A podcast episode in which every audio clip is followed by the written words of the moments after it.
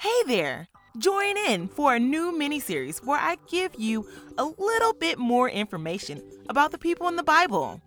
Just facts of who they were. It can help you understand who's who in the Bible and how God can work through anyone. Let's jump right in. Well, hello again and welcome back. I am super excited, and I hope you are too. Today, we are spitting facts on Moses.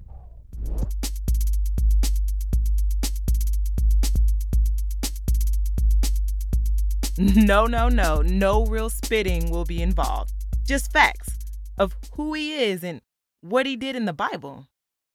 Moses was adopted as a baby by the daughter of a great ruler named Pharaoh. She found Moses at the end of a river in a basket. Okay, I could not imagine being on a boat or being in a river and then seeing a baby at the end of it.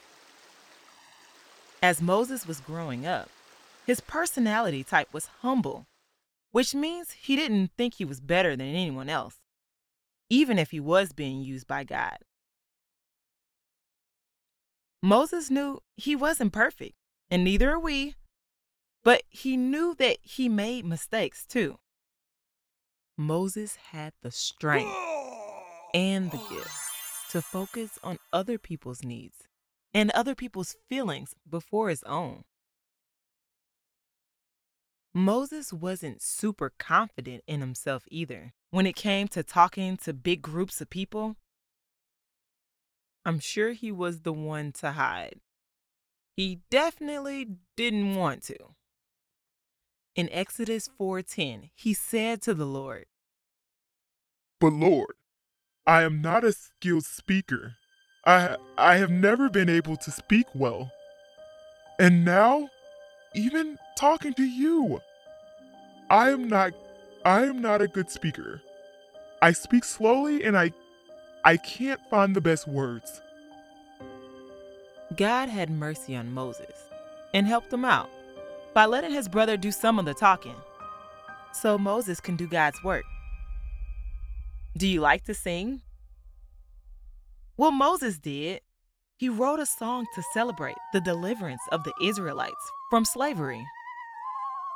And there you have it, Moses, a songwriter and a singer.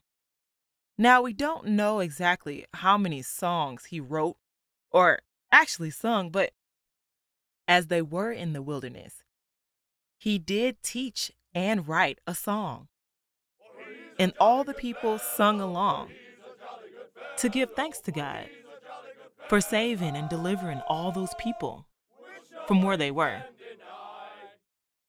So there you have it, Moses, possible songwriter and singer. Another huge thing that God gave Moses. Can anybody guess it? It's about ten different things. It's the Ten Commandments. And so Moses did so many things, but I'll leave you with the Ten Commandments so you'll know. Number one, love God more than anything else. Two, you shouldn't have any idols. Don't make anything more important than God. Three, always say the name of God with respect. His name is holy. Four, honor the Lord by resting the seventh day of the week. Typically, that's Sunday. Five, honor your father and your mother. Be respectful. Six, you shouldn't murder or kill anybody. Seven, always be faithful to your husband or wife. Eight, don't take anything that doesn't belong to you. If it's not yours, don't take it. That's mean. Nine, always tell the truth. And ten, be happy with what you have. Don't wish for other people's things. So Moses had a big job. He did a lot of things. And you can too. Just remember to keep those Ten Commandments though.